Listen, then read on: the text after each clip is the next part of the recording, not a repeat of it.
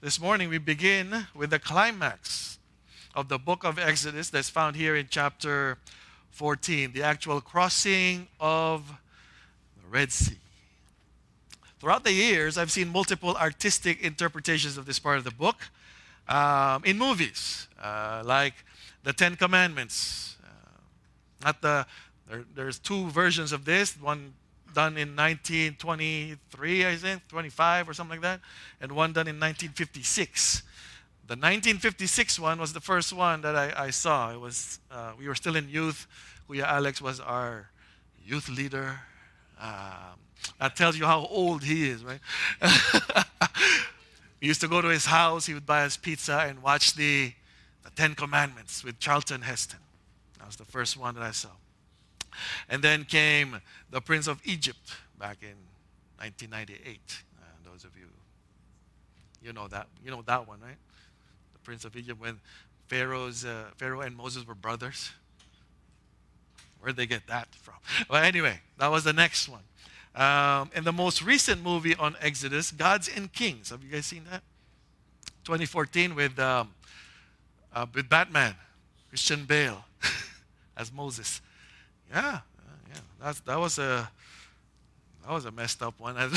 if you know, if you read your Bible and you watch these movies on biblical events like this, it's kind of like, what, what are they doing? Uh, but the Charlton Heston one was the was the closest one, uh, even though obviously uh, it doesn't get to the heart of the message, especially of this part of it. This part of it was always the, the climax. Oh, here comes the parting of the sea, and uh, people tune in for that. It's like the Titanic, right? You didn't watch, you don't care about the rest of the movie. You just want to see the ship sink, right? Because that's what the Titanic is about. Uh, and this, uh, the story of the crossing of the Red Sea, is all about the parting of the sea. So now, as Christians and as hopefully Bible readers, uh, you know, Bible believing people, um, how should we interpret, how should we read this part of the Exodus story? Should we just read it for the miracle that happened and, you know, the, the challenges that came after that? Or, as Tim Keller put it, this chapter in the, or this passage in the Old Testament is the chapter that we should read Christologically. If there is a chapter in the Old Testament, you know, that you should read with biblical or the gospel lens, you know, using the gospel lens, it's this one. The crossing of the Red Sea should be read Christologically or in reference to Christ and the gospel. Right? It should be focused. That should be our focus on the parting of the Red Sea, not the actual parting itself. Although uh, I would argue that it actually happened. Right? I'm not denying that. It actually happened. But that's not the point of the story. Right? Our reading of this chapter should be anchored on the salvation of God through Jesus Christ. Now, if you remember uh, the messages before this one, even going back to the end of Genesis, and I would say go back to Genesis 3, our focus has always been that of how God, in His grace, saves sinful mankind through the Lord Jesus Christ. That's always been the focus, even in Genesis. And even as we entered Exodus and even as you go into the New Testament, this has always been the focus. The, the account of the Red Sea crossing is probably the most visual representation of that salvation. Yeah, you guys ever think about that? That the account of the Red Sea has nothing to do with two brothers going against each other. It has nothing to do with miracles and parting of the sea. It has all to do with showing us how God saves. We're supposed to read this section of the Exodus story, the crossing of the Red Sea, with the gospel in mind. Then the question we need to answer is this What can we learn from this chapter about how God saves through the Lord Jesus Christ? What is it? Okay? First thing that we can learn about this chapter is that salvation is about getting out. When we talk about salvation, you're talking about you're being saved from something, you're getting out of something. That's the first thing we should learn. Second thing we should learn that salvation is about a crossing over. Okay? Crossing over from slavery to freedom, crossing over from death to life. That's, that's salvation. Um, And third thing that we can learn from this, or we should learn from this chapter, is that salvation is about how you got out, how you crossed over. Right? A mix of the first two points. So, again, Tim Keller uh, tells this story about an Old Testament scholar named Alec Motyer, uh, who was once asked by R.C. Sproul to say something about the connection between the Old Testament and the New. Okay? So, this is just Keller telling his story about when he was still in his college days, how uh, R.C. Sproul asked this young man from Britain, how would you make a connection? How would you describe the connection between the Old Testament and the New Testament? And if you're reading the Red Sea, uh, the crossing of the Red Sea with the gospel lens, you need to see the connection as well. We need to see that as well. So, what did Motyer say oh, about the connection between the Old Testament and the New? He said this, and you guys can read it. Motyer replied, Think about it. Think of what an Israelite would say on the way to Canaan after passing through the Red Sea. So, if you were walking back from Canaan and you met an Israelite, what do you think that Israelite would say? If you asked an Israelite, Who are you? he might reply, Well, I was in a foreign land and under the sentence of death and in bondage, but I took shelter under the blood of the Lamb, and our mediator led us out, and we crossed over. Now we're on our way to the promised land, though we're not there yet. But he, God, has given us His law to make us a community. And He, God, has given us a tabernacle because we must live by grace and forgiveness. And He, God, is present in our midst and He will stay with us until we arrive home. That's exactly what a Christian says, almost word for word. Is that what you would say? Somebody asked you. Are you Christian? How are you Christian? Is that what you would say? The Red Sea crossing is one of the most visual biblical accounts of our salvation in Christ. And this picture of crossing over the sea is how we should understand how we were saved by grace through faith in the Lord Jesus Christ. Uh, Martyn Lloyd-Jones, you know who Martyn Lloyd-Jones is? Again, theologian, um, uses this analogy of crossing over as a test to see if a person truly understands how they were saved. Okay. Lloyd-Jones would ask people, Are you a Christian? And if the answer to that question is, Well, I'm trying to be, then Lloyd-Jones would explain to them that their answer says that they had no idea what Christianity is all about. What would you answer to that question? Are you a Christian? Because every time I ask people here if they're Christian, and I ask people, raise your hand if you're a Christian, nobody wants to. You really understand what being a Christian really means? If I was to ask you right now, how would you respond to that question? Are you a Christian? If your answer is, I'm trying, that's why I'm here. And I'm afraid to say that you haven't. You, you don't, you don't get it yet. Keller says that being a Christian is about a change in status. Where before you were a Christian, you belonged to another kingdom or another family. Before you were a Christian, you were born of flesh. Before you were a Christian, you were under God's wrath. That's the status or the standing of those who are not Christians. But once you cross over, your status changes. So essentially, the story of the Red Sea crossing talks about how a person becomes a Christian. And I would argue that this part of the story is mainly focused on a person's justification, being made right before, before God. And again, I say that because after the crossing of the Red Sea, the Israelites did not go directly to the promised land. Right? You guys remember? I showed you the map. I'll show you the map again. This is the map that tracks the, trip or the, can you even see that? Okay, there we go. So that's the map that tracks their path, the Israelites' path. So they crossed the Red Sea at point number three. You see that? On point number three? At Phi or whatever, Pi Hahirot. That's where they crossed over. After that, that's like what I said last week, they could have crossed over to the wilderness and get to Canaan right away. But they didn't. They went around. Right? They could have taken a shortcut, but they didn't. So some of the messages that I've heard about this event, going back to as far as I can remember, is that the reason why God made the Israelites go around was because they were stubborn. They didn't want to listen. They didn't want to fully obey. And that's partly the case, but if you were to read the whole Exodus narrative in light of the gospel, again, and our own salvation, that path that God led them through is really for the purpose of their growth, sanctification, so that their faith in God will continue to get strengthened. That's, that's been my message for the past three weeks.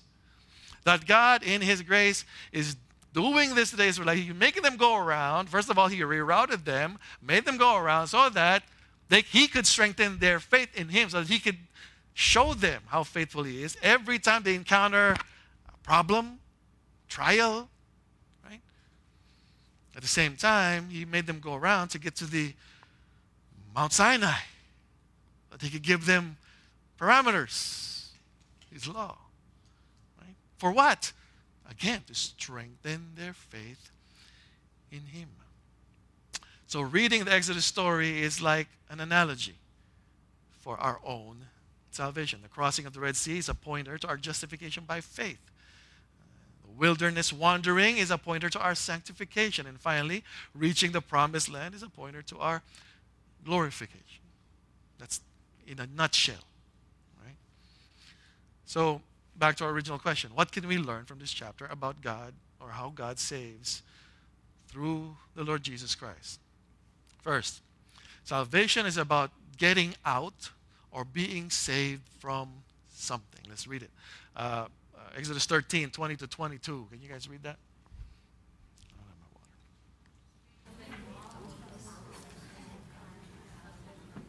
Oh, yeah, yeah, yeah. Stop, stop, stop, stop. Did you just hear what I just said? Why are we.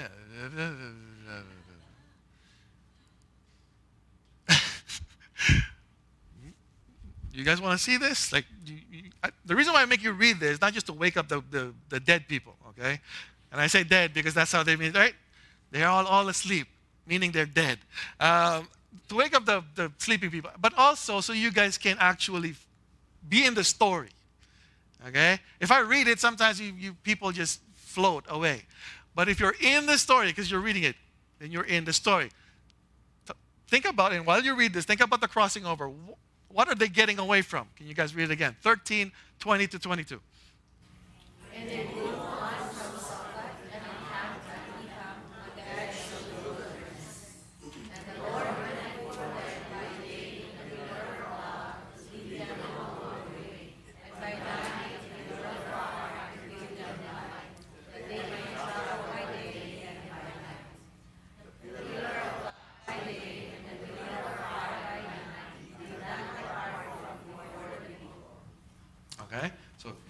Pharaoh said, Get out. And they left.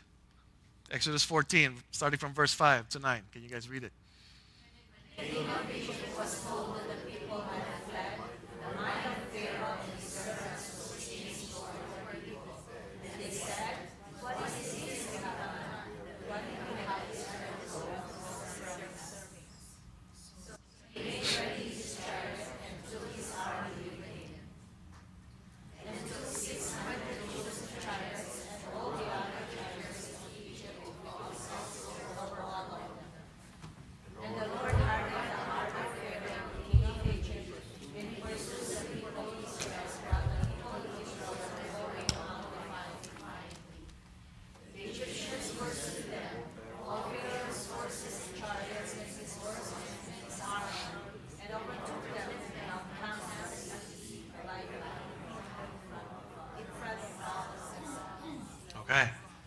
So in end of 13, Pharaoh said, Get out.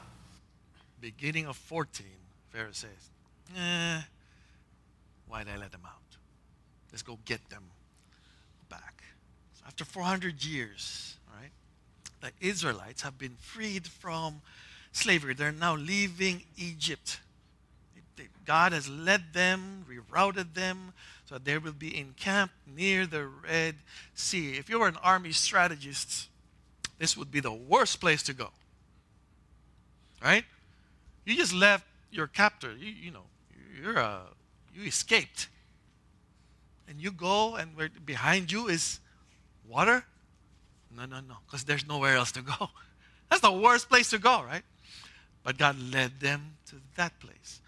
And again, looking at this event through the gospel lens, we can see how God's salvation takes us from slavery to freedom. But that freedom eh, won't come easy. Okay?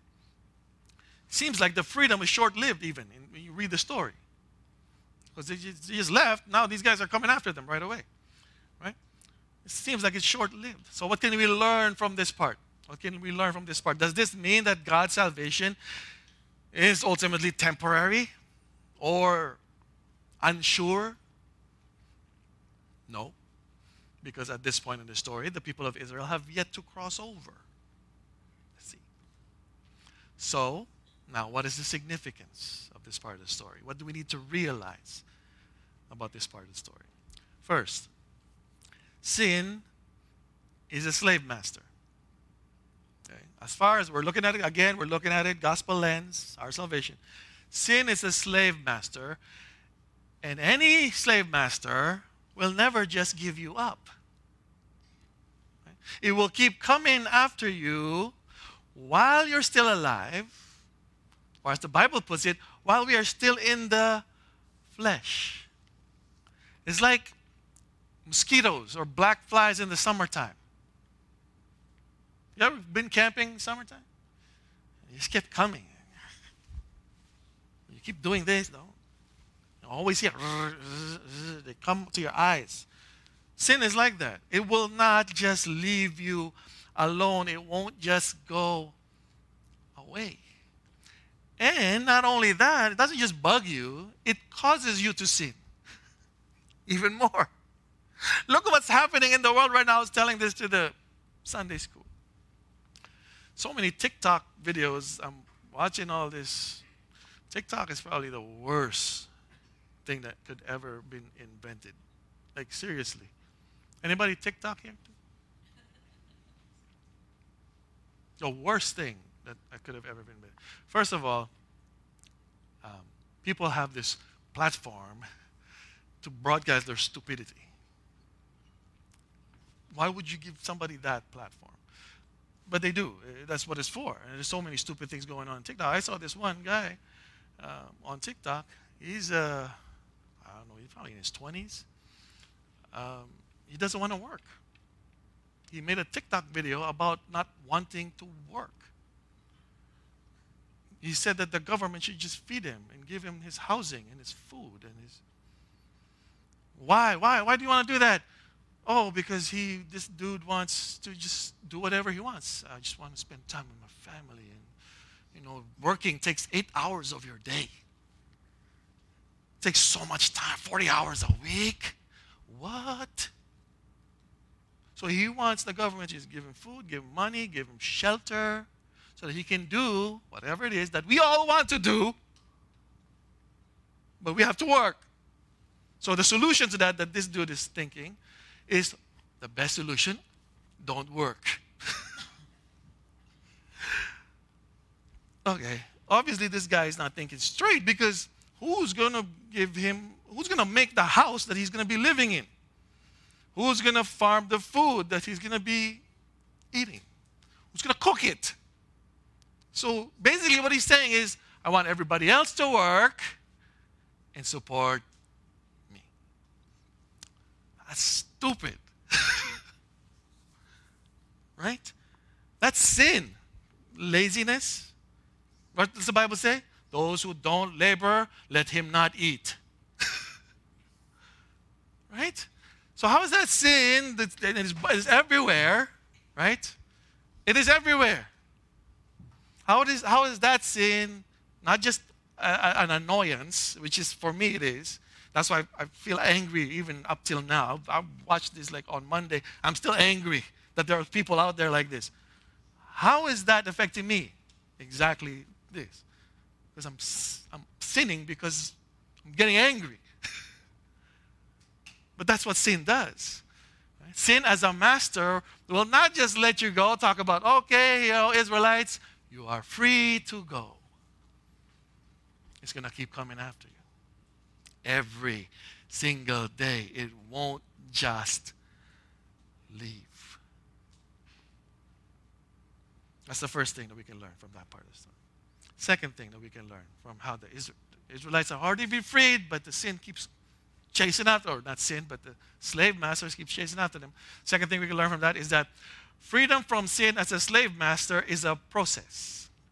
And that process has different stages, different layers to it. Again, Tim Keller points out being saved is being released from bondage.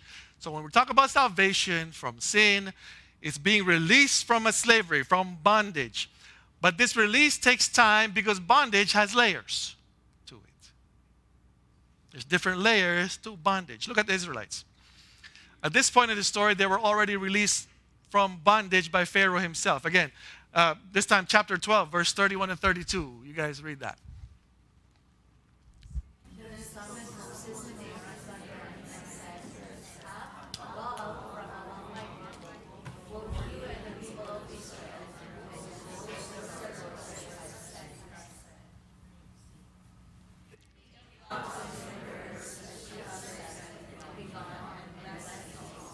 you see that? get out of here. You're blessing me. And you get out of here. I say that to some people sometimes. Just leave. You're actually blessing the church when you leave. Um, but, what, but think about what Pharaoh just said. Just leave. Right? So, Israelites, if you're an Israelite, you're free. Pharaoh himself said it. You are free from bondage, physically free from bondage. So they left Egypt on the decree of Pharaoh. They're on their way to the promised land. Uh, and note again, they're on their way, not there yet. So that's one layer. One layer when it comes to our salvation, freedom from wrath of God, freedom from the penalty of sin, is objectively we have already been freed. What does that mean? We know by faith that Jesus died, paid for our penalty, rose again. Objectively, we know that. It's true, it happened. We believe it by faith, right? Amen? So, objectively, that's done. We don't owe God anything. So, objectively, we've been freed from sin. That's one layer. And in the Exodus story, is that God took the Israelites physically out of Egypt. Now, even though objectively, physically, the Israelites are on their way. They packed up. They're on their way out of Egypt, on the way to the promised land. Externally, physically, that's true. But internally, it's not.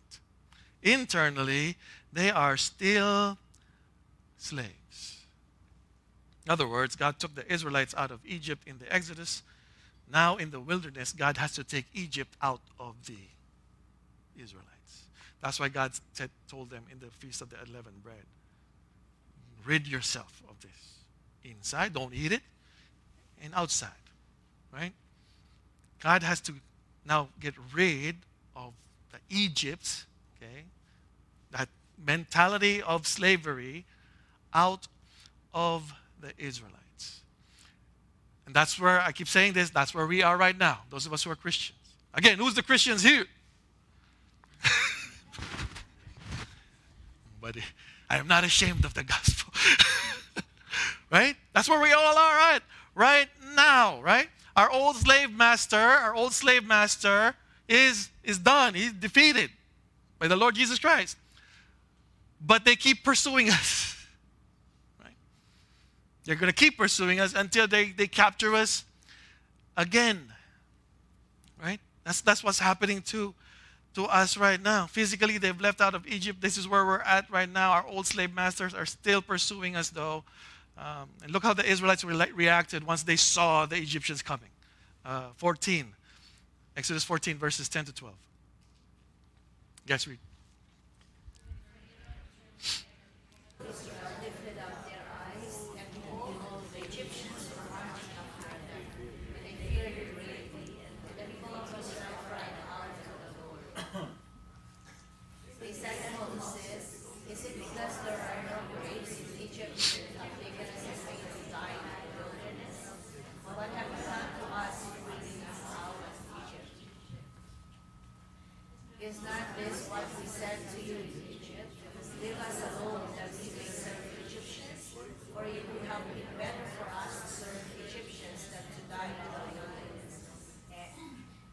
Right away.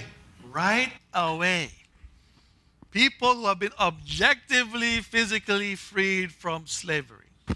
Something happens right away. 180. Right? They turned against God. They even forgot how powerful God is to save. So instead of fearing God, they feared the power of the Egyptian army. They even forgot what they said when they were crying out to God for salvation. Isn't that what they said? Lord, when are you going to save us? Then God saves them. They get out of Egypt. They're stuck in by the sea. There, uh, Egyptians are coming. All of a sudden, didn't we tell you to just leave us in Egypt? No, that's not what you said. you said you wanted to be saved. Now you're saved. But there is still something in them. They even blame Moses. It's your fault. Why did you bring us here? Right? For a lot of people, that's the reality of their lives right now. We have been saved. And then one thing happens, you flip. I feel bad for all the Christians out there who are, um, you know, getting on with this, you know, the, this bandwagon that churches are, uh, are, are riding on when it comes to the LGBTQ community. But you flip just like that. You know how you were saved. You know what God saved. You know what God saved you from. But then this pressure comes at you from this fringe community. Uh, yeah, I said that. Yeah, I might get in trouble, but whatever. But that, that's what it is. And you flip. Is that it? Is that. There's just something in there, right? Something else is, um, is tugging at you. It's that slavery mentality still, right? That you have to, you know, um, um, please man. That man pleasing uh, idea, that man pleasing mentality. You don't want to go against this because you're going to get in trouble. That's what's happening to the Israelites, right? Oh no, the Egyptians are coming. Even though they've objectively been freed and they witnessed the freedom, how they were freed by God, how powerful God is, they still think they're slaves. They know that they have been freed from slavery, but they don't really know what it means to be free. They're still carrying this sense of misplaced guilt, which led to fear and panic, as if they were still under Pharaoh's rule, as if Pharaoh can still punish them and even kill them. As if. And again, some Christians are like that today. I'm going to give you a simple example. Maybe you guys can relate to this one. Who here uh, likes to go across the border to Buffalo, go shopping? Oh, now nobody want to raise their hand. I see your pictures all the time on Facebook, right? Every time you cross the border, you go through customs, right?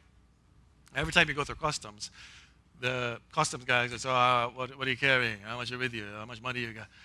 People always feel afraid going through customs. I don't know why. You're not unless you're carrying a gun in the, the back of your truck or whatever, or drugs or whatever. There shouldn't be nothing to fear, right? But why are we like? We're always guilty when they ask us, "So where are you going?"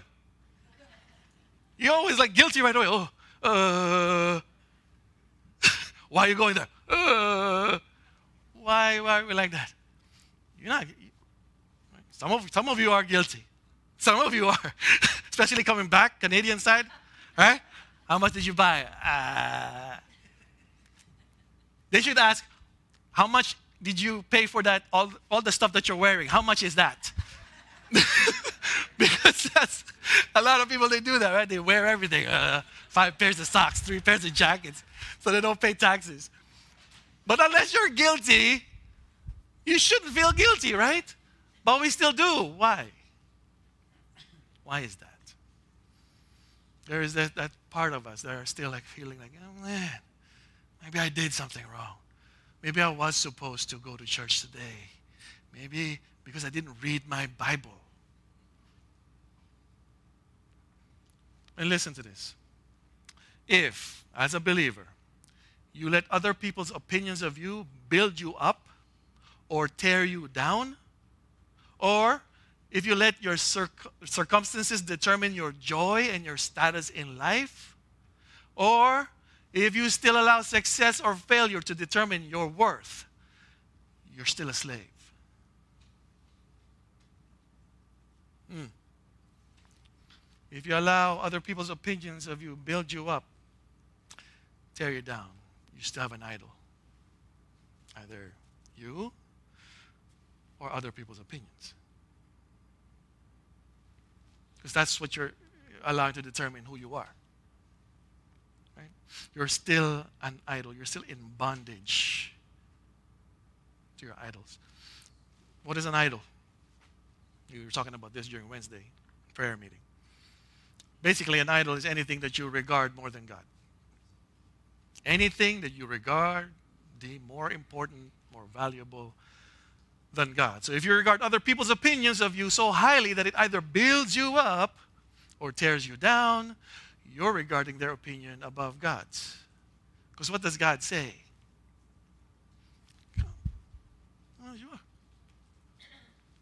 Right? That's why you need me, because you can't do it yourself.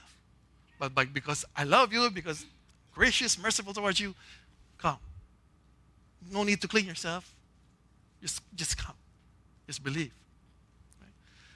But if that's not you, if you regard other people's opinions highly, more highly than that, um, than God's, then they're still an idol. If you let your circumstances determine your joy and status in life, that's your idol. Right? Oh, uh, I don't have this much money in the bank. Oh, uh, you know, how come other people have this and I don't? Oh, there's still an idol there. Right? You're still in bondage. And those circumstances could be, uh, it doesn't have to be like your status in life, it could be um, your success or failure in ministry. Because the ministry itself could be an idol. Test yourself. How upset, how upset do you get when someone goes against your ministry? I, I did this myself. How upset do I get? Somebody's going against my ministry. Somebody talks about my preaching, or somebody talks about how the church is going, or it's all negative. How upset do I get? Yeah, choir. Yeah. Somebody talks about choir. You get upset? Hmm? Because if you get so upset that you just you can't even see straight anymore, and maybe this is the ministry. What if God took you out of that ministry? How would you feel? Right? Or on the other hand, how proud do you get when your ministry is doing well? When somebody's talking about, oh, your guys are so, uh, you're doing this great. Uh. How proud do you get? If there's anything in your life that is more important to your own security or significance other than God, then you still have idols. We all do. Right? And so, even though God has objectively saved us by grace through faith in Christ, there's still levels of bondage that remains within us, which manifests itself in the way we still hold on to some of our idols. Right? And the greatest idol is self. That's why there's so many people when you tell when you try to correct them, when you try to straighten them out. I was telling Sunday school, they get angry. try to go against what they think is right. they they get angry and really angry. Right? I, the example that I used in Sunday school was the, um, the Jesus commercial on the Super Bowl. You guys saw the commercial? He Gets Us campaign. It's a commercial about loving each other and just, you know, they're doing what Jesus did pretty much, loving each other and just promoting peace. There's that commercial. Um, and it was good. Uh, it was a good commercial. Uh, yeah, okay. It didn't, it didn't proclaim the whole gospel story. It didn't proclaim the whole gospel because it just says God loves you. God loves you. And that's true. But it didn't say why. why you need that kind of love, why you need that kind of salvation. He didn't say that. But I believe that, you know, what Paul said, it, uh, as long as the gospel is preached, I will rejoice. Right? So the gospel was preached. Twitter blew up. Why? Why are all these Christians just, you know, shoving Jesus down our throats? Why are all these Christians doing that? Why just keep to themselves? So you, you like people shooting each other. You like that. so you like people going to schools and shooting children. Yeah, you like that. You like millions of babies dying in abortion. You like that. You like racial tension. You like that?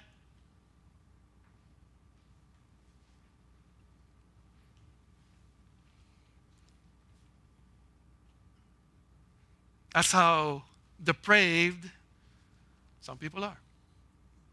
That's how much we need the Lord Jesus Christ. But when you give them Christ, they don't want it. Romans 8 7, right? For the mind of the flesh is hostile to God, for it does not submit to God's law.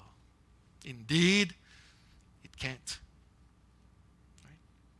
So when you straighten them out, they get angry because they're still holding on to that idol of theirs.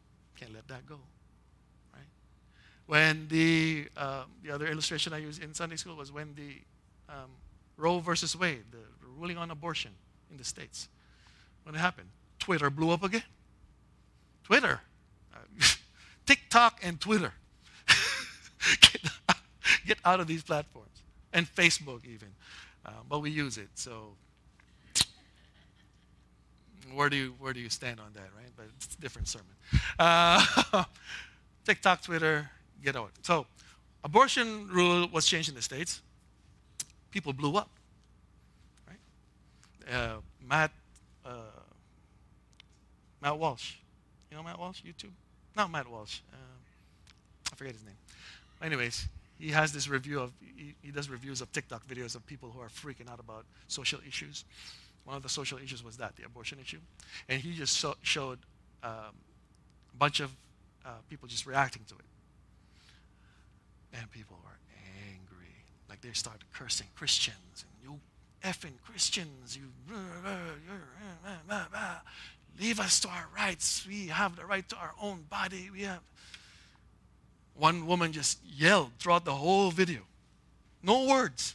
Just ah! like a child throwing a tantrum. Ah! Right?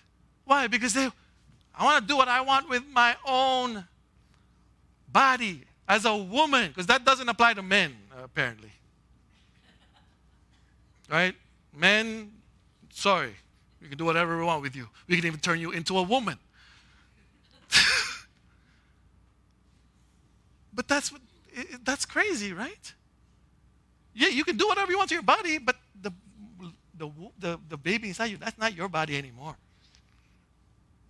Well, people get mad. People get angry. And it's, what's funny is they're getting angry for women's rights. They can't even define what a woman is anymore. Well, what is a woman? Apparently, anybody can be a woman. No, but it's true now. That's, that's, that's how it is outside. I don't know if we're in a bubble in here or what, but that's what, that's what they're teaching our kids. People will hold on to idols, and idols won't let go of their slaves. We need somebody. we need somebody to get us out. We need somebody to save us. Once again, our salvation in Christ, when we look at this part of the story, means that we have been freed from the penalty of sin, freed from bondage, objectively freed from slavery to sin. In the story, it's that freedom from Pharaoh, and it's the crossing of the Red Sea. And now, in our journey through the, to the promised land, we are being freed from the power of sin. Those of you who know your systematic theology, this is what it is.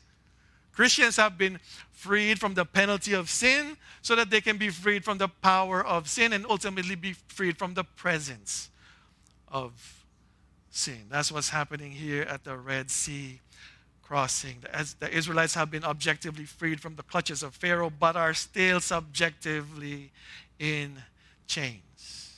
So when they saw the Egyptian army approaching, they reverted back to the slave mentality as if they were still slaves. They're not anymore.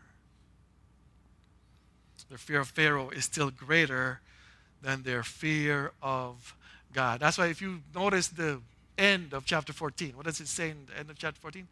And they feared God. Because that's who they're supposed to fear, not Pharaoh anymore. Now, here's the question, right? If that's what's happening, and the Egyptians all of a sudden did a 180, and they're blaming Moses, they're blaming God, you should have left us there. How does God deal with them? Because if I was God, I know what I would do. oh, yeah? Go back. right? That's what I feel like. Like, just go back. You want that? Just go. But this is how God deals with them. And I feel bad reading that. I'll, I'll read it anyway. 14, 13. And Moses said to the people, Fear not, stand firm and see the salvation of the Lord, which will help, which will work for you. He will work for you today. For the Egyptians whom you see today, you shall never. The Lord will fight for you, and you only have to be silent. That's a nice way of saying, shut up and just watch. Shut up and watch. And again, I would. I shouldn't watch any more TikToks. I get, I get angry. I get mad at people listening to their the, the way they um, justify their causes is f- infuriating. it, it, doesn't. I mean, it's like it's right there. You know what I'm saying? It's it's not like it's abstract. Like sex and gender, it's not abstract. No, but it's my feelings inside. I feel like I should be rich. I'm not. I'm going to go around. anyway, God still is long suffering, patient, kind, gracious, merciful. And He fought for them, and He's going to fight for them. Right? How does God deal with, deal with the Israelites? He fights for them. How does God fight for the Israelites? More importantly, how does God save them from their bondage to slavery? Not the external one, because that's done. Internal. How does this part of the story mirror our salvation in Christ? How does all this kind of take place in this one part of the story? You want to know? Come back next week and read the rest of it, please. And don't watch TikTok. I don't want you coming here next week angry. All right? Let's pray. The Lord bless you and keep